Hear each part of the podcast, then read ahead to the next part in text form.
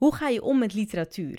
In deze podcast, Tussen Nu met Noordhof, praat ik, Nanda van Heteren, online met vakexperts, ervaringsdeskundigen en collega's uit het onderwijs, zodat jij op de hoogte bent van de laatste ontwikkelingen. In deze aflevering hoor je het verhaal van Marloes Lip-Otten, eerste graadsdocent Nederlands en mede-auteur van onze Nederlandse methode Nieuw Nederlands voor de onderbouw. Marloes, welkom. Dankjewel dat je hier aan mee wil werken aan deze podcast, want het, het onderwerp is zeer urgent in het Nederlandse onderwijs. Heb jij enig idee waardoor dat komt? Ja, dankjewel. Um, ja, ik, ik denk eigenlijk dat het komt door de uitkomsten van het uh, PISA-rapport, onder andere. Um, dat is natuurlijk die uitkomsten, die horen we steeds meer in het land en uh, dat maakt het ook wat urgenter. In de jaren van 2000 tot 2015 waren de uitkomsten steeds een beetje, um, een beetje stabiel. We scoorden als land ongeveer gelijk als het gaat om leesvaardigheid. En nu gaan de cijfers omlaag. Vooral de leesvaardigheid van jongeren daalt sterk. En Nederland behoorde zelfs tot de landen met uh, een behoorlijk sterke tot sterkste daling. Um, ja, ik denk dat dat ervoor zorgt dat het onderwerp wat urgenter wordt. En we zien het natuurlijk ook in de dagelijkse lespraktijk, uh, dat leerlingen leesvaardigheid wat lastiger vinden. Um, en die optelling maakt ervan uh, dat het urgent gaat worden. Laten we dan zo dieper ingaan op het onderwerp. Maar, maar wil je eerst jezelf voorstellen? Wie, wie ben je? En nou, ik heb een beetje een idee als je voor de klas staat wat voor werk je doet. Maar wat doe je precies voor werk? Ik, uh, ik ben Marloes Lip en ik ben 31 jaar oud. Um, ik werk inmiddels 12 jaar in het onderwijs als docent Nederlands. Um, eerst heb ik 12 jaar in Meppel gewerkt. Een CSG Dingstede. Afgelopen zomer heb ik de overstap gemaakt naar het Dr. Nassau College in Assen. Uh, daar geef ik les aan de bovenbouw van het HAVO en het VWO. En daarnaast ben ik, zoals je net al zei, uh, auteur van de methode Nieuw Nederlands, waar ik meewerk aan de zevende editie in de onderbouw. En uh, tot slot heb ik uh, afgelopen jaren ook meegeholpen met het maken van een aantal leesclubs voor uh, Lidlab. En hoe was dat? Ja, heel erg leuk. Dat laatste vind ik echt super leuk in het boek lezen. En dan mooie vragen erover bedenken die anders zijn dan wat is het onderwerp en wat is het thema. En dus eigenlijk vragen waardoor leerlingen echt over het boek na kunnen denken. Ja, is ontzettend waardevol om te doen. Zeker omdat je het daarna in de klasse kunt gebruiken. En wat vonden jouw eigen leerlingen ervan? Hadden ze trouwens door dat het van jou was? Nee, want um, uh, nee, want ik laat leerlingen vaak heel verschillende boeken lezen. Uh, maar ik wijs ze er vaak wel op van op het moment dat ze een boek lezen uh, dat op LibLab staat, dan wijs ik ernaar van goh, daar staan vragen waar je over na kunt denken. Um, en die vragen die kunnen je helpen om bijvoorbeeld straks een gesprek met mij aan te gaan over de boeken. Ja, en of het dan vragen vanuit mij zijn of vanuit een, een collega, dat maakt me niet zo heel veel uit. Ik vind het vooral heel leuk dat ze op die manier over boeken nadenken. En wat vinden zij er trouwens van? Van de boeken en de vragen? Ja, ja, van, van LibLab in het algemeen. Ja. Ja, uh, ik werk niet, uh, tot nu toe nog niet echt uh, precies zoals LitLab werkt. Dus dat ze echt een discussie gaan vormen, omdat wij vaak ook nog boeken hebben die buiten die, de keuze van LitLab omvalt. maar de vragen zetten ze vaak wel aan het denken. En dat vinden ze vaak interessante vraagstukken, omdat het net op een andere manier is dan het, nou ja, het aloude rijtje rondom perspectief en noem het maar op. dus ze staan er zeker niet negatief tegenover. Wat leuk. Ja, ik, ik hoor heel ja. veel enthousiasme in je. Maar, ja, maar wat is dan het allerleukste van je werk? Want het is heel divers, als ik het zo begrijp. Ja, klopt. Oh, nou, ik denk dat ik toch, ja, um, de combinatie van alle drie vind ik heel erg leuk. Maar ik vind uh, voor de klas staan, als ik daarnaar kijk, dan is het denk ik vooral dat het niet elke dag geluid, tenminste elke dag is anders. Um, ik vind het leuk om samen met leerlingen te werken aan onderwerpen en dan samen, samen dingen te ontdekken waardoor ze beter leren lezen of leren schrijven of zien hoe mooi de taal eigenlijk is. Als we nu kijken naar VWO 6, dan zijn we bezig met van oude mensen en dan het maken van een essay um, rondom dat boek. En dan is het heel leuk om met leerlingen te kijken naar um, onderwerpen binnen dat boek en um, onderwerpen in de, in de hedendaagse maatschappij en hoe je dat aan elkaar kunt koppelen en hoe je daar een mooi verhaal van kunt maken. Vooral het samen, het samen doen, dat vind ik heel erg leuk, het samen sparren. Je klinkt ook echt nog steeds super enthousiast. Dus dit ja. gaat een hele leuke podcast worden, heb ik het idee. Uh, we hebben het over lezen, daar had je het net zelf ja. al over. Dus terugkomend daarop, waarom is lezen zo belangrijk? Ja, volgens mij om superveel redenen. Kijk, um, als je gaat kijken naar zakelijke teksten, dan denk ik dat het heel belangrijk is dat je die kunt lezen om de wereld te kunnen begrijpen. En zeker de wereld van nu, waarin van alles gebeurt, um, is het denk ik heel belangrijk om te snappen wat er gebeurt. En dat je daar ook goed over na kunt denken. Dus dat je teksten van verschillende bronnen kunt bekijken, beoordelen en dat je je eigen mening iets erover kan hebben. Um, en dat je die kunt staven met argumenten. Uh, maar het zorgt er ook voor natuurlijk heel simpel uh, dat je weet hoe je moet handelen als je bijvoorbeeld een brief van de gemeente of van de overheid krijgt. En het zorgt er denk ik ook voor dat je um, goed weet hoe je je moet uiten. Want op het moment dat jij veel teksten leest waarin eventueel niet frequente woorden voorkomen en waarin zinnen moeilijker zijn of langer zijn, dan leer je die ook makkelijker gebruiken en herkennen. Ehm, en dat kan op sommige momenten heel nuttig zijn. Ja, en daartegenover staan natuurlijk de fictionele teksten. En die wereld waar je uh, zakelijke teksten kunt lezen om de wereld te begrijpen, kun je natuurlijk met fictionele teksten juist ontsnappen uit die wereld. Um, je kunt iets leren over iemand anders of juist over een onderwerp waar je helemaal niet vertrouwd mee bent. Maar ook gewoon lekker om te genieten van iets. Uh, even te ontspannen, even niet te denken aan iets anders. Dus ja, het lezen van teksten is volgens mij zo belangrijk om, om jezelf ook te kunnen zijn. En, en merk je nu, nu de wereld hè, die, die om ons heen hebt toch op sommige momenten echt minder leuk is, merk je dat leerlingen vooral in de fictie meer gaan duiken? Of juist de andere kant om, om juist zich in de discussie te mengen?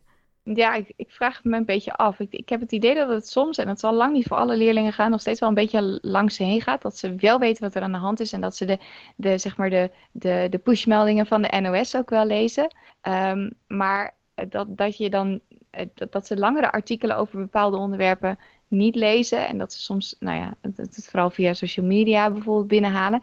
Dus ik vraag me af of zij echt zo bewust zijn van het feit dat, dat ze via fictie het kunnen ontsnappen. En dat ze juist via zakelijke teksten ernaar kunnen kijken. Ik, ik denk dat veel leerlingen zich daar helemaal nog niet van bewust zijn dat het allemaal zo werkt. En dat het misschien nu nog wel scherper staat dan ooit. Nu heb je hem misschien al deels beantwoord, deze vraag, maar ik ga hem toch stellen. Um, wat is jouw ervaring met lezen en met leerlingen? Nou, volgens mij is het heel wisselend. De ene leerling heeft eigenlijk vanaf het begin de houding: ik was nooit goed in lezen en ik ben niet goed in begrijpend lezen, terwijl de andere leerling best een eind komt. Maar wat me wel opvalt is dat leerlingen de concentratie voor langere teksten niet altijd hebben en dat ze de teksten soms heel passief lezen. Um, alles wat er staat is, is, is waar, vertrouwen ze, geloven ze. Um, terwijl ik, ik denk van volgens mij mag je soms best je vraagtekens bij dingen zetten. Of juist nieuwsgierig zijn naar bedoelingen van schrijvers en vervolgdelen van teksten of boeken en keuzes die gemaakt zijn. Um, en als het gaat om het lezen van boeken, dan hoor ik bij heel veel leerlingen dat ze het vroeger heel erg leuk vonden. Um, op de basisschool. Dan, dan, vertellen ze over allerlei boeken die ze gelezen hebben. en dat ze ergens het plezier kwijtgeraakt zijn. Vaak weten ze zelf ook niet altijd waar het aan ligt. Maar dan, dan zeggen ze wel eens van ja, Um, we zouden nog wel willen, maar we maken de tijd er niet voor. Um, en dan, dan, dan wordt de telefoon genoemd of eventueel een baantje of, of gamen. ja, ik denk dat er, dat er op dat vlak veel, um, veel andere dingen bij zijn gekomen, waardoor jongeren uh, hun aandacht veel meer moeten verdelen. En, en dan wat langere tijd in een boek lezen, dat, dat valt dan misschien weg, omdat andere dingen ook belangrijk zijn voor ze. Maar ik hoorde je eerder zeggen dat leerlingen mogelijk wel de pushberichten van, van nieuwswebsites uh, krijgen en ook lezen. Nou, die krijg je natuurlijk op je telefoon. Denk je dan dat ze behalve op hun telefoon zitten voor vermaak, ook voor uh, dat soort artikelen juist? Ja, wisselt denk ik een beetje per leerling. Als ik dan kijk naar leerlingen bij mij in de klas, dan zie ik dat wel gebeuren. Dan zie ik uh, dat ze soms eerder op de hoogte waren van bijvoorbeeld dingetjes uh, die uh, Rusland en Oekraïne, wat daar gebeurde. Dan waren ze eerder op de hoogte dan dat ik ervan op de hoogte was, omdat ze toevallig een pushmelding kregen. Dus ik, ik denk dat dat inderdaad bij sommige leerlingen wel het geval is en bij andere leerlingen ook weer niet het geval is. Um, dus ja, volgens mij is dat heel wisselend. Het ligt ook een beetje bij de interesse van de leerling, denk ik. En, en wat is dan jouw mening over hoe leesvaardigheid en of literatuur aangeboden wordt in het huidige onderwijs? Als ik, als ik eerst ga kijken naar zakelijke teksten, dan denk ik, en eh, dan mag ik natuurlijk niet voor iedereen spreken, maar ik denk dat het over het algemeen nog wel behoorlijk teaching to the test is. En dat is natuurlijk het examen. Ja, dat examen bestaat volgens nog natuurlijk uit, uh, uit vragen en teksten. En daar moet je voor oefenen. Um, en dat is natuurlijk het, hetzelfde examen waar al wel al jarenlang wat kritiek op is. Um, maar leerlingen krijgen denk ik in aanloop daarvan nog steeds vrij vaak een tekst met vragen waarmee ze dan moeten oefenen. En dat nodigt uh, niet altijd tot uit tot verder nadenken over de tekst, of vooral over de inhoud. En ik vraag me wel eens af of dat dan de mooiste manier is. En wat betreft uh, literatuur denk ik wel dat, wij, dat er al heel veel veranderd is in de afgelopen jaren. Toen ik examen deed, toen uh, was het vooral ook een lijst met een standaard boekverslag. En nu hebben we mooie middelen als praten over romanfragmenten en lezen voor de lijst, waar, waar leerlingen een beetje kunnen lezen op een eigen niveau. Litlab, waar je leesgesprekken kunt houden. En sowieso denk ik dat de leesgesprekken en leeskringen um, op veel scholen um, ook een weg gevonden hebben. Zodat ja, leerlingen, er wordt veel meer gesproken over boeken. En het wordt niet alleen het maken van een boekverslag, um, maar er wordt wat meer met boeken gedaan. En ik, en, en, ik denk dat we daar al een hele mooie stap gemaakt hebben. En, en wat zou er anders kunnen dan met betrekking tot het examen? Als je, als je in het examen leerlingen echt wilt leren, uh, echt wilt toetsen of leerlingen de tekst begrijpen, dan vraag ik me af of je al die analytische vragen zoals ze nu moeten zijn, uh, moet stellen.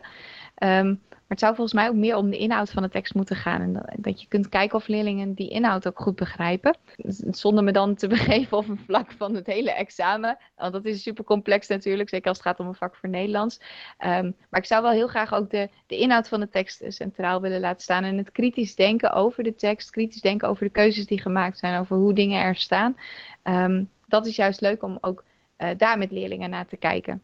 En heb dus je daar genoeg tijd voor in je VWO 6-klasse? Ja, afhankelijk van hoe je het aanpakt, denk ik. Uh, wanneer je nu kijkt naar uh, die VWO 6 en HAVO 5-klassen, daar, um, er zijn um, extra examensets ontwikkeld waarbij leerlingen uh, teksten krijgen met, met andersoortige vragen. Die, die bijvoorbeeld functionele argumentatie bevragen en sorteertaken doen.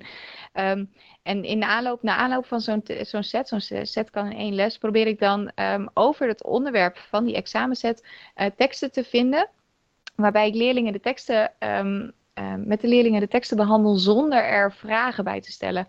Maar ze bijvoorbeeld een infographic laten maken of een andere opdracht doen waarbij ze wel degelijk oefenen met of argumentatie of sorteren van informatie, zonder dat ze geëikte vragen krijgen. En ik denk dat je dan op twee sporen bezig bent. Van enerzijds oefen je met de inhoud van teksten en, en, en kijk je op een andere manier naar leesvaardigheid. En kom je dan toch uit bij zo'n examenset waarbij leerlingen wel oefenen met een tekst met vragen uh, op de manier waarop ze dat in het examen ook gaan doen. Dus ja, ik denk dat dat zeker kan op het moment dat je daar um, een combinatieslag maakt. Erg leuk trouwens, dat, dat leerlingen ook een bepaalde manier van vrijheid hebben, maar toch zo serieus bezig zijn met de tekst. Nou, ze moeten hem natuurlijk zelf interpreteren, maar, maar wel dan zo met, met de kennis die ze geleerd hebben en hoe ze dat toe kunnen passen. En dat ze daar zelfstandig mee aan de slag kunnen. Leuk. Ja, je hoopt, je hoopt eigenlijk vooral dat ze actief gaan lezen. Dat ze tijdens het lezen met een, met een bepaalde opdracht um, er, zo mee bezig gaan dat ze die, dat, dat gereedschap wat ze in de onderbouw hebben meegekregen, dus signaalwoorden en verbanden, en dat ze dat kunnen inzetten om uh, een tekst te begrijpen en informatie dan wel opnieuw te groeperen of, of te vergelijken met iets anders. Um, dus eigenlijk via een andere weg ze hetzelfde aanbieden eigenlijk. En, en zie je dat ook in, in je lessen, dat ze daar zo op die manier zo getriggerd door worden en die signaalwoorden nou, en dergelijke herkennen? Uh, het, jaar is daarin natuurlijk net begonnen, dus we hebben dan net de eerste leeslessen gedaan. Um, dus ik, ik kan nog niet zeggen of, dat, um, of leerlingen daar nu super veel enthousiaster van worden. Wat ik vanuit eerdere jaren, vanuit andere klassen weet, is dat ze het vaak wel heel erg veel leuker vinden op het moment dat ze ook wat met die tekst kunnen doen. Um, dus op het moment dat je bijvoorbeeld het lezen combineert met het schrijven, waardoor ze bijvoorbeeld een ingezonden brief moeten schrijven aanleiding als reactie op de tekst, of, of ze moeten er iets anders mee doen, um, ja, dan komen ze vaak wel verder. En voor jou als docent kun je via die middelen ook controleren of ze de tekst begrijpen of niet. En dat wordt vaak wel gewaardeerd. Hoe, hoe kijken jouw leerlingen aan tegen het leesonderwijs? En, en daarmee bedoel ik dat je dus twee invalshoeken hebt. Die van het lezen en van teksten, de meer zakelijke manier waar we het eerder over hadden. En uh, het proberen te doorgronden van het lezen van fictie en literaire teksten. Hoe, hoe kijken zij daar tegenaan? als ik heel eerlijk moet zijn, nog lang niet altijd positief. Als ik nu kijk naar de leerlingen, dan, dan wat ik eerder al zei van uh, ik ben niet goed in lezen. Of ik, uh, ik lees nooit boeken. Dat zijn geluiden die je toch best wel vaak hoort. Um, en wat ik altijd probeer is dan juist de positieve kant te vinden. Van goh, ja, maar op deze manier kunnen we het wel doen. En uh, op deze manier kunnen we kijken of je het kunt begrijpen. Dat vinden, ja, ze vinden het, ze vinden het vaak lastig of saai. Of het is, het is ongrijpbaar, denk ik, voor ze. Kijk, het doorgronden van een fictionele tekst is ook... Het is niet zo dat ik je een, een receptje geef en dat je daarmee het antwoord krijgt. Um, of dat ik bij leesvaardigheid zeg van nou, als je het nu zo doet, dan kan je het bij alle teksten goed. Het is soms wat ongrijpbaar en je hebt, ja, ze moeten zich kunnen concentreren. Zeker op teksten van twee, drie kantjes uh, van zakelijke teksten. Ja, daar heb je echt concentratie voor nodig. En dat vraagt ook wel wat van je. Ja, tuurlijk. Zeker als je zoveel afleiding hebt, zo, ja, waar we het eerder over hadden. En misschien is dat thuis wel ja. zo. Uh, of in ieder geval niet in de les, misschien moet ik het zo maar zeggen. ja, in de aula bij ons zie, je, uh, zie ik dat ook natuurlijk gebeuren. Maar hoe ga je om met die twee invalshoeken? Ja, ik, ik probeer, als het gaat om, om, om, um, om fictionele teksten, dan um, probeer ik ze eigenlijk altijd te vertellen waarom een boek, waarom een boek speciaal is. Dus um, als, je, als je mij over boeken hoort vertellen, dan, dan heb ik, vertel ik nou ja, misschien één of twee zinnen waar het boek over gaat. Maar dan vertel ik eigenlijk ook altijd waarom het boek mij geraakt heeft. Dus wat, en dan kies ik een literair aspect uit. Maar van welk aspect dan ervoor gezorgd heeft dat ik dat boek speciaal vond of dat boek verder wilde lezen. Um, en ik ga heel erg met de leerlingen op zoek naar het juiste verhaal. Dus vertel me waar je van houdt, wat je leuk vindt, wat je moeilijk vindt.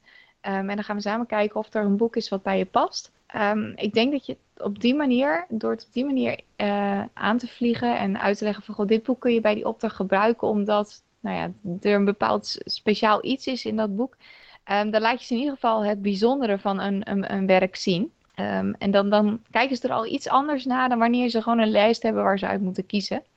Uh, want dat zeggen ze zo weinig. En uh, zakelijke teksten ja, probeer ik vooral op te lossen door andersoortige opdrachten erbij te doen. Dus um, te werken of, of met opinierende stukken erin te werken. En uh, te kijken waarom schrijvers bepaalde keuzes hebben gemaakt. Voor zover je dat natuurlijk kunt achterhalen. En ik doe dus ook veel met modeling. Stukjes voordoen en vertellen hoe dat dan op mij overkomt. Waar, en dan op die manier laten zien um, dat het meer is dan alleen een paar woordjes op papier. En, en, ben je daarin ook altijd eerlijk? Want ik heb ook gewoon boeken waarvan ik begin met goede moed. En dan denk ik van, ik moet de eerste 50 pagina's eerst doorkomen. Oh, ja, uh, om, om, nou ja, en dan, dan, komt het vaak aan, aan, het eind wel weer goed. Maar dat zijn die eerste 50 pagina's best wel een worsteling. Gewoon ja. omdat alles neergezet moet worden voordat het verhaal verder kan. Dat ik denk, oh, ja. en ik doe dit in mijn vrije tijd. Ja, zeker. Nee, absoluut. Eh, dat zeg ik ook altijd. En eh, soms tegen leerlingen, bepaalde leerlingen zeggen ook, als je naar 50 bladzijden of naar 20 bladzijden denkt, dit is niks voor mij, leg hem dan maar weg bij een bepaald type leerling. Um, maar natuurlijk, um, van oude mensen, die, de dingen die voorbij gaan, ja, dat wordt vaak in de eerste instantie niet heel erg gewaardeerd. Um, dus dat, dat leg ik dan ook altijd zo uit, van dat ik het vanuit dat punt heel erg snap. En dan probeer ik ze via de, nou ja, de tijd waarin het verscheen en hoe men toen dacht. En uh, te kijken of, het dan, of ze het dan wel kunnen waarderen. Maar ja, uh, nee, niet elk boek is voor iedereen. En dat zal ik ook, uh, daar ben ik zeker eerlijk in, want anders help je ze ook niet. Dat is fijn om te horen. Nee, nee, absoluut. Want ja, verwachting schept natuurlijk ook in een bepaalde vorm teleurstelling. M maar terugkomend ja, op, op uh, fictie en literaire teksten, welk verband zie je daartussen? Of hoe je met, ze, met, met leerlingen daarin omgaat en zo? Dus uh, fictionele en zakelijke, de, de, ja. die combinatie bedoel je? Ja, ja. ja dat, dat kan op het onderwerp al liggen. Um, een VWO 5 doet bij ons nu verhaalanalyse. En probeer ik uh, eigenlijk altijd een zakelijke tekst rondom een, een, literair, een literair verhaal te werken. Dus een, of een interview of een recensie of achtergrondinformatie over een bepaald onderwerp. Um, maar er zijn zoveel boeken geschreven over onderwerpen waar ook zakelijke teksten over gevonden zijn. Over veel boeken zijn ook recensies verschenen of andere uh, nou, interviews of achtergrondartikelen die je er ook heel makkelijk bij kunt gebruiken. Dus ja, het, het maakt het vaak ook een beetje meer waard. Hè? Op het moment dat je een, een boek leest en je leest daar ook nog iets over uh, de bedoeling van de schrijver of um, uh, je leest in een interview welke dingen er geschrapt zijn of welke keuzes gemaakt zijn. dat laat een boek ook vaak meer leven. Dus die combinatie kun je ook zeker maken. En op het moment dat je binnen een, een bepaald thema zou, zou lesgeven, ja, dat, dan kun je ook uh, en uh, fictionele teksten en zakelijke teksten aan dat thema koppelen. Uh, maar goed, daar heb ik in de praktijk nog weinig ervaring mee. Om, omdat het schooljaar nog maar net begonnen is, of omdat je deze ja. methode nog eigen moet maken? Um, nou, omdat het schooljaar net begonnen is en omdat we daar ook tot nu toe nog niet de gelegenheid voor hebben gehad om, om, om echt in een thema langere tijd te werken. Ja, Duidelijk, ja. Bij mijn lessen natuurkunde in MAVO 2 zie ik dat leerlingen moeilijk aan het lezen gaan. Dan bedoel ik niet alleen specifiek voor mijn vak, maar in het algemeen moeilijk aan het lezen gaan. Hoe, hoe krijg jij dan leerlingen aan het lezen? Vooral, ik probeer ze actief aan het lezen te zetten. Dus uh, lezen met een opdracht, niet alleen maar lezen om het lezen. Bij mij is het ook altijd lezen met de pen. Zo'n uitspraak wat je bij mij bijna elke les hoort op het moment dat we ook maar iets met tekst gaan doen. En ik probeer dan naast de, de, de oefeningen die ze er eventueel mee zouden moeten doen, uh, een ander soortige opdracht uh, aan te bieden, waardoor ze de inhoud moeten verwerken tot iets nieuws. Um, en op die manier dwing ik ze denk ik een beetje door uh, tot lezen. Dus als ik ze een schrijfopdracht wil laten doen, dan kan ik dat op basis van een tekst doen. Zodat ze in ieder geval de inhoud nodig hebben en het daardoor ook moeten lezen. Dus ja, het is echt een beetje zachte dwang op die manier. En door ze tijdens het lezen een actieve opdracht mee te geven, door bijvoorbeeld uh, de standpunten te kleuren of door uitroeptekens te zetten voor delen waar ze het niet mee eens zijn of juist wel mee eens zijn, dan zorg je er denk ik ook voor dat je ze automatisch uh, iets um, dieper laat lezen en iets geconcentreerder. Nu heb je het misschien dan deels ook al beantwoord hoor, maar, maar welke mogelijkheden hebben docenten om aan leesbevordering te doen? Die uitroeptekens wat je net dus zei. Uh, en, en misschien de vragen stellen, maar misschien nog andere mogelijkheden? eigenlijk denk ik dat er talloze mogelijkheden zijn. Volgens mij begint het bij aansluiten bij de actuele dualiteit of thema weet je, uh, een ding als uh, krantenbank of, of iets dergelijks, uh, waarbij je bij heel veel kranten kunt. Um, de kranten staan vol met mooi materiaal. Um, artikelen die tegenstrijdig zijn of die juist elkaar aanvullen. opinierende teksten, hele mooie columns waar je hele gesprekken over kunt vo voeren over beeldspraak en andere dingen. Um, volgens mij begint het daarbij en dan met het maken van mooie verwerkingsopdrachten die verschillend zijn. Dus de ene keer creatief en de andere meer kritisch. En ik denk dat je op het moment dat je daarbij wisselt in werkvorm en groepsgroottes, dat je, dat je, je wordt wat onvoorspelbaar voor leerlingen op dit vlak. En ik denk dat dat heel prettig kan zijn. Ik probeer het dan af te wisselen, bijvoorbeeld met, uh, met, met schrijven of met spreken naar aanleiding van de tekst. Uh, ze kunnen er ook heel mooi iets over vertellen. Um, waardoor je dan op die manier kunt zien dat ze een tekst begrepen hebben. En inderdaad, wat je net al zei, die uitoptekens of um, bijvoorbeeld vragen stellen tijdens het lezen. Vragen stellen aan elkaar als je een duo lezen bent. Of vragen stellen aan de teksten. Van wat gaat er komen? Waarom staat dit daar? Um, zulke vragen kunnen je ook helpen om actiever te lezen. Waardoor je de tekst, uh, denk ik, makkelijker doorziet. Uh, de structuur of de bedoeling erachter. Ja, en in principe is ons vak natuurlijk super mooi om elk domein te koppelen aan lezen. En door het veel te doen, wordt het denk ik ook gewoner. Ja, wat betreft literair lezen, ja, volgens mij begint dat met het gesprek. Praat met elkaar over boeken, vertel waarom een boek speciaal is. Uh, dus waarom het je raakte of juist niet raakte. En, en ook waarom iemand het wel of niet zou moeten lezen. Dus het, het, het stopt niet bij een samenvatting. Ik denk dat een boek, ik denk dat je echt, echt een boek aan kan raden op het moment dat je er juist iets speciaals over vertelt, iets moois. En dat je de leerling dan ook echt wel kunt grijpen. En hoe ondersteunt Nieuw Nederlands hierbij? In de zevende editie van Nieuw Nederlands dan vind je de module Meer dan lezen. Um, daar krijgen de leerlingen eigenlijk de algemene basis. Dus het onderwerp, de doelen, signaalwoorden, tekstsoorten. Um, en binnen die paragraaf krijgen leerlingen natuurlijk teksten met opdrachten. Dus de, de redelijk klassieke manier. Maar binnen die opdrachten is ook getracht om uh, meer andersoortige opdrachten te verwerken. Zoals uh, de, de, de, de, de informatie verwerken tot iets nieuws, een mindmap of een, een, een stamboom met de belangrijkste gegevens. Maar ook uh, creatiever van aard. Zoals een, een, een, een, een bladzijde uit een dagboek van nou een bepaald personage schrijven. Uh, en die personages komen ze dan tegen een tekst slapen in de middeleeuwen. Um, en de laatste oefening, of soms zelfs uh, oefeningen uh, van die paragraaf, dat is hashtag zelf doen. En daar moeten de leerlingen altijd, uh, ja, dat is produceren. Dus eerst gaan ze lezen en kijken en daarna gaan ze spreken of schrijven. Dus leren ze bijvoorbeeld in de, in de paragraaf iets over de deelonderwerpen in de tekst. Dan gaan ze bij de laatste opdracht zelf tekstjes schrijven met deelonderwerpen of iets met spreken en dan deelonderwerpen. En zo verbindt Nieuw-Nederlands de domeinen al meer aan elkaar en, en wordt er dus al een stukje uh, automatischer om de verbanden te leggen. En je hebt de thema's A tot en met D. En daar werken de leerlingen in een aantal paragrafen aan een bepaald, uh, bepaald thema. En uiteindelijk moeten ze een product maken. En in die verschillende paragrafen leren ze vaardigheden die ze nodig hebben om dat product te kunnen maken. Um, er zit ook altijd één paragraaf, maar soms ook meer uh, paragrafen in dat zijn dan de paragrafen leesvaardigheid, waarbij de leerlingen andersoortige opdrachten krijgen, zoals actief lezen. Zijn ze echt gericht bij elke tekst bezig met een andere manier van actief de tekst uh, doornemen. Um, en in die thema's zit ook een paragraaf literatuur, uh, waarbij dan de literatuur uh, behandeld wordt die aansluit bij, de, bij, de, bij het thema. Dus boeken die over dat thema gaan. En ook in andere paragrafen zie je wel veel leesvaardigheid terug. Dus het, het komt op allerlei plekken terug. Ja, maar wel op heel veel verschillende en creatieve manieren. En prikkelend voor leerlingen en heel divers. Wat leuk. Ja, heel divers. Zeker. Um, je leest vaak dat plezier in lezen belangrijk is voor het behalen van succes in het lezen. En, en op welke manier zorg jij in je lessen voor dat plezier? Ja, ik, ik denk inderdaad dat dat klopt. En um, ja, weet je, kijk, wie het leuk vindt, doet het vaker. En als je het vaker doet, dan word je er vaak sneller beter in. En, en dan gaat een balletje rollen wat sneller en, en beter en groter is. En dat sneeuwbaleffect krijg je dan. Um, ja, ik, ik denk als het gaat om literatuur, dan, dan helpt dat vooral door erover te praten. Um, en, en wat ik net al zei, te kijken naar wat er bijzonder is. Um, maar ook te kijken naar wat een boek met je kan doen en waarom je dat dan zo vindt. En ik probeer de opdrachten rondom literatuur waardevol te maken. Dus ze te koppelen aan schrijfvaardigheid of aan spreekvaardigheid. Zodat ze niet alleen maar een boek verwerken om het boek verwerken. Um, als het gaat om leesvaardigheid, dan is dat voor mij ook nog steeds een zoektocht. Ik probeer de klassieke tekst met vragen wat meer los te laten. En uh, probeer dan inderdaad andersoortige opdrachten erbij te doen, wat ik net al vertelde.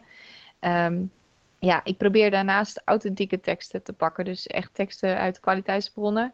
Um, waarbij ik zo min mogelijk aan de tekst doe. Om, om leerlingen ook um, gewend te laten raken met woorden die minder vaak voorkomen. Of met bepaalde manier van taalgebruik. En ik ga dan ook echt het gesprek met ze daarover aan. als je bijvoorbeeld een column pakt vol figuurlijk taalgebruik of een column waarbij ze kritisch zijn op dingen in de maatschappij, dan is het heel erg leuk om dat met leerlingen te bespreken. Ehm, wat ook erg leuk is, is om bijvoorbeeld um, artikelen te pakken die, die, waarbij of een mening tegengesteld is of waarbij de informatie net niet overeenkomt met de informatie uit een ander artikel en ze dat te laten zien. Um, en op die manier probeer ik het toch ook interessant te maken. Dus vooral heel gevarieerd te zijn en, en soms opdrachten te kiezen die wat, um, waarbij teksten wat meer wat dichterbij zijn. Zoals, zoals heb ik nu in V6 iets over voetbal en iets over wielrennen. Um, maar dan pak ik binnen die onderwerpen weer een aspect wat toch wat verder bij ze vandaan ligt. Dus de gevaren binnen wielrennen en, en iets over de voetbaltransfers. Um, zodat ik ze enerzijds de vertrouwde kant kan geven en anderzijds toch ook een beetje uit kan dagen om verder te kijken dan het wereldje wat ze kennen. En ik denk eigenlijk dat je op die manier uh, de interesse wat kunt wekken. En ik probeer de inhoud echt centraal te laten staan. Dus um, te kijken naar wat er staat en waarom het er staat. En en in hoeverre daar dingen bij moeten of dingen anders zouden kunnen. En, en probeer ik uh, tijdens, de, tijdens de opdrachten met lezersvragen of met lezersopdrachten te kijken hoe ze lezen. Dus uh, zonder ze direct een rijtje vragen voor te schotelen. Dus je prikkelt ze op heel veel verschillende manieren. En, en prikkel je ze ja. ook in de vorm van keuzevrijheid? Zeg maar dat je, dat je ze drie goede teksten, dat, dat ze er eentje mogen kiezen of iets dergelijks. Of zelf iets mogen aanleveren. Um, Zit daar nog een bepaalde vorm van prikkeling of uitdaging in? Ja, ik vind uh, zelf aanleveren vind ik soms wat lastig, omdat je dan, uh, ja, het niveau is soms ook echt wel moeilijk. Tenminste, ze vinden het moeilijk om een tekst te vinden wat dan past bij het niveau. Maar uh, probeer wel vaak keuzevrijheid aan te dragen. Of ik maak het zo dat ik bijvoorbeeld vier teksten geef waarbij ze samen één opdracht ervan moeten maken. Dus de informatie moeten gaan bundelen. En dan kunnen ze zelf kijken welke tekst bij wie past. Uh, de ene een column, de andere een betoog en de derde een informatieve tekst. Nou, en op die manier um, kunnen ze toch een beetje, hebben ze wat keuzevrijheid. Um, en tegelijkertijd um, maak ik ook vaak een materiaal wat ik dan voor elke klas anders kan doen. Een V6A is anders dan een V6B. En dan kan je net een andere tekst gebruiken of een ander, andere manier van verwerken nemen. Uh, dus ik probeer het vaak in die opdrachten wat te, wat te wisselen en in de tekstsoorten. Zodat ze wel wat keuzevrijheid hebben, maar dat ik toch ook nog de uh, kwaliteit kan waarborgen. En, en de inhoud centraal stellen, wat je, wat je ja, net eerder precies. al zei natuurlijk. Ja. En... ja, je hebt dus ja, één onderwerp en dan meer teksten daarover, dan kom je een heel eind. Ja, ja, denk ik wel. Met wat je zegt, hè. Je, houdt ze in de vertrouwde wereld, maar zoekt ook wat uitdaging in die wereld met opdrachten die verder bij ze afstaan, wat je net, uh, ja. net aangaf. Ja. ja. Welke boeken kies jij dan voor leerlingen? Of laat je leerlingen kiezen met een beetje uh, oog op de kwaliteit? Het hangt, het hangt wel een beetje van de opdracht af. Um, soms, soms hebben we een bepaalde opdracht waarbij echt één of, één of een paar boeken passen. Um, leerlingen moeten bijvoorbeeld een, een, een essay schrijven over een, een boek over een maatschappelijk actueel onderwerp. Ja, dan valt natuurlijk een deel van de boeken af. Um, maar dan zorg, proberen we nog wel een wat uitgebreidere leeslijst aan te bieden, waar, waarbij ik dan wat over de boeken vertel. Ja, in principe vind ik dat een leerling uh, een boek mag kiezen. Um, wat past bij zijn of haar niveau en dan liever nog een stapje hoger. Um, lezen voor de lijst heeft natuurlijk heel veel boeken, um, maar er is nog veel meer dan dat. Uh, dus eigenlijk is ook een beetje bij mij de, de regel van, nou, wil je wat anders, kom even in overleg. en als leerlingen het niet weten, dan stel ik ook altijd voor dat ze aan mij mogen vertellen wat ze bijvoorbeeld gelezen hebben, wat ze mooi vonden en uh, wat, nou, van wat voor soort ze houden, wat voor type lezers ze zijn. En dan kunnen we samen kijken naar een boek wat daar uh, dat daarbij past. Dus ja, ik laat ze zeker vrij, maar niet 100%. Het is niet, het is niet uh, kijk, ze moeten wel proberen een beetje te klimmen en te groeien. Um, dus uh, binnen die normen hebben ze zeker keuzevrijheid. En, en welke drie boeken bijvoorbeeld heb je pas aangeraden aan leerlingen? Um, um, wij zijn licht, Gerda Blees. vanwege de perspectiefwisselingen die erin zitten. Um, omdat dat, dat boek dat beschrijft een bepaalde situatie vanuit 25 hoofdstukken uit mijn hoofd. En elk hoofdstuk is een ander perspectief. Maar bijvoorbeeld um, de geitenwolle sokken of um, de, rechtssysteem of de roddelende buren. En, en de schrijfstijl is echt super mooi aangepast daarop. Dus uh, dat heb ik een bepaalde leerling aangeraden om, uh, vanwege die, die wisselingen. en een ander binnen, binnen die maatschappelijke thema's uh, hersenschimmen. Toch een wat, wat, wat ouder boek voor ze. Maar uh, zeggen, juist vanwege... Bernlef, toch? Die heb ik zelfs nog gelezen in 2006 of 5. Ja, dat moet nog steeds heel mooi zijn. Nee, eh, van, vanwege de, de, de, um, de, de, rol van uh, de rol die de ziekte daarin speelt. En, en de manier waarop je de, daarnaar kijkt, omdat je meekijkt met het personage dat zelf ziek wordt. En van daaruit kun je natuurlijk een heel interessante essay schrijven over ziekte en over deze vorm van ziekte. Ja, ik vond trouwens ook een heel goed boek hoor, daar niet van. Maar het, het verbaast me dat het een tussen haakjes relatief oud boek is. Ja, nou ja, een relatief oud boek. Hij valt natuurlijk niet aan de oude literatuur, maar hij is, het is, hij is niet in de laatste jaren verschenen inderdaad. Dus het is, uh, maar ja goed, het is wel een hele bekende, dus leerlingen zien hem toch ook wel vaak staan. En de derde, dat uh, is uh, Vaders die rouwen. Dat is een, een verhalenbundel. En um, dat, die verhalenbundel die gaat over, um, uh, volgens mij zijn het zes verhalen over vaders die aan het rouwen zijn om, om allerlei dingen. En die, um, die vaders die, soms kijk je mee vanuit de dochter en soms vanuit de vader zelf. En een deel van de vaders rouwt misschien op een begrijpelijke manier. En een deel rouwde voor mij echt op een onbegrijpelijke manier. En ja, ik ging ze veroordelen eigenlijk. En ja, ik heb leerlingen aangeraden om te kijken van, goh uh, dit boek is interessant om te kijken hoe je met rouw om kunt gaan en wat het met je doet en hoe je als lezer daarnaar kunt kijken. Dus uh, dat boek heb ik dan echt aangeraden vanwege de, de thematiek die erin zit. En omdat het een verhalenbundel is, dus er zitten zes wat kortere verhalen in, in plaats van dat het één lang boek of één lang verhaal is. Maar dat was ook in het eerste boek, begreep ik, toch? Met 25 hoofdstukken, als in 25 perspectieven over hetzelfde verhaal, toch? Ja, dat is, nee, want dat is wel een doorlopend verhaal. Dat gaat oh. over uh, ja, dat is een woongroep. En um, die woongroep die leeft van uh, licht en van liefde, of van lucht. In ieder geval, ze eten nagenoeg niet. En ze drinken ook nagenoeg niet. En aan het begin van het boek overlijdt een van de hoofdpersonen daaruit. En de rest wordt opgepakt. En de vraag die eigenlijk centraal staat is, zijn zij schuldig of niet? Um, maar je kijkt geen enkele keer mee vanuit um, een van die hoofdpersonen. Je kijkt altijd mee uit iets wat daar omheen was. Dus plaatsdelict of noem het maar op. En, en al die perspectieven, al die stukjes, die vertellen iets over het verhaal. En gaandeweg kom je er dan achter of, of nou ja, kun je erover nadenken of ze schuldig zijn, ja of nee. En je komt erachter of ze weer vrijgelaten worden of niet. Maar nooit via hunzelf, altijd via iets eromheen. Dus dat is wel één verhaal. En uh, Vaders die rouwen, dat zijn echt zes losse verhalen.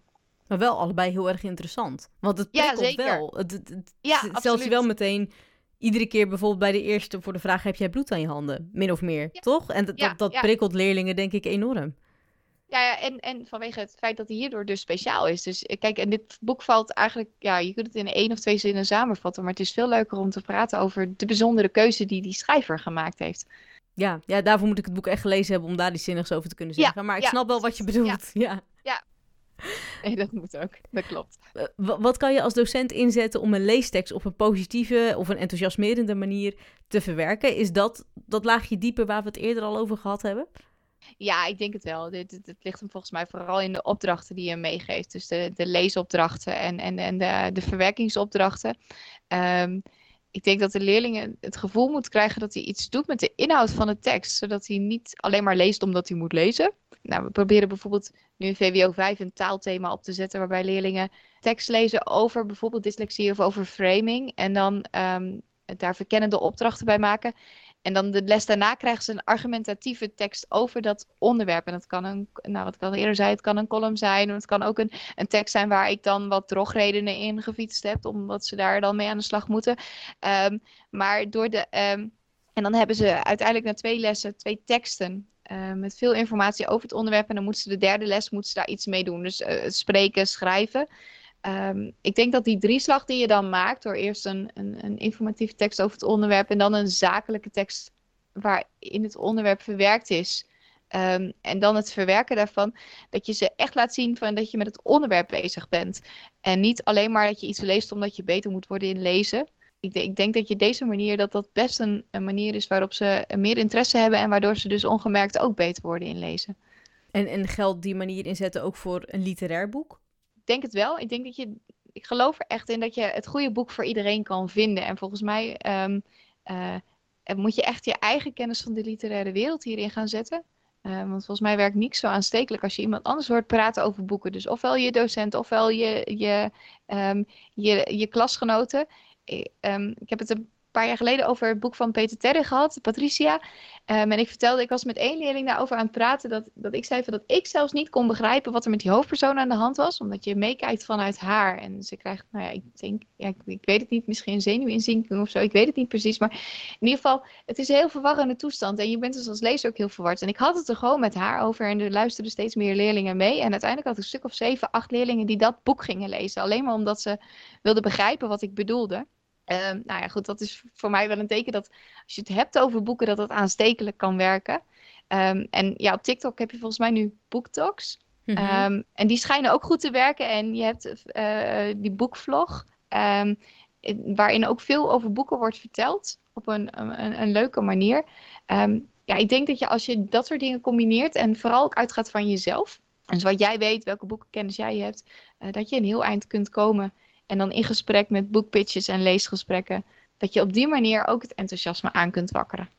Ja, ik zie, ik zie dat zeker. Ja, mijn zus Monisha, die heeft Books and Dreams op social media, uh, onder andere op Instagram. En die uh, pitcht dus heel veel boeken en, en die vertelt dan ook wat zij er goed aan vond en stelt dan ook vragen en zo. Heeft dan ook echt leesclubs en vriendinnen en mensen die dan zeggen, oh, dankzij jou heb ik dit boek gelezen of moet je dit eens proberen. En ja, je ziet echt dat het werkt. En ook de, de enthousiaste manier, hoeft inderdaad maar in twee zinnen te vertellen van, dit uh, is het boek. Ja, dat werkt volgens mij heel erg goed. Ja. ja, ik denk in alle kleine beetjes helpen. En dit soort dingen. Uh, het, ja, bij literatuur is het vooral praten erover, denk ik. Nu, uh, nu begon deze podcast met de vraag: hoe ga je om met literatuur? Dus, dus mijn vraag is: hoe doe je dat? Um, als het gaat om boeken, natuurlijk veel praten over boeken, wat ik net zei. Um, vertellen wat een boek bij mij heeft gedaan. En als het gaat met leesvaardigheid, dan um, ja, andersoortige opdrachten geven waarbij de inhoud van de tekst centraal staat. Uh, en tijdens het lezen een leesopdracht meegeven, waardoor het leesproces meer inzichtelijk wordt. Nu heb je deze vraag misschien al een beetje beantwoord hoor, met, met concentreren en uh, enthousiasmeren en dergelijke. Maar wat wordt er dan van leerlingen verwacht? Dat ze actiever mee gaan doen, denk ik. En dat ze zich inderdaad concentreren, wat langer concentreren op hun tekst. Ja, dat ze, dat ze er weer mee aan de slag gaan. En dat ze niet alleen lezen omdat ze moeten lezen, maar dat ze lezen om de inhoud te willen begrijpen. En, en heb je nog drie concrete tips die docenten morgen al in hun lessen kunnen toepassen? Mm, ja, volgens mij uh, die klassieke vragen een beetje aan de kant. En uh, kijken of je er een andersoortige opdracht, um, bijvoorbeeld met de leessandwich van kunt maken. Dus um, iets voor het lezen, iets tijdens het lezen en iets na het lezen. Um, als het gaat over boeken, ja, praat erover. En dan niet alleen de samenvatting, maar vooral waarom het boek raakt of waarom het zo speciaal is. en ik denk de actualiteit uh, pakken. Dus uh, teksten uit, uit, uit de kranten pakken en uh, die met de leerlingen bespreken. Teksten naast elkaar zetten van verschillende kranten of reacties waarbij uh, de, iemand op een, tekst, een eerder verschenen tekst reageert. Um, en vanuit die kant met de leerlingen meer dingen aan kunnen bieden waarbij ze kunnen, ze kunnen kiezen. Um, en volgens mij kom je dan al een heel eind. Ik denk het ook. Ik vond het echt een super interessant uh, gesprek. Ik zit echt zo van, wow, we, we, zijn al klaar. Ik heb echt de hele tijd aandachtig naar je geluisterd. Dankjewel. Ja, dankjewel. Ik vond het leuk om te doen.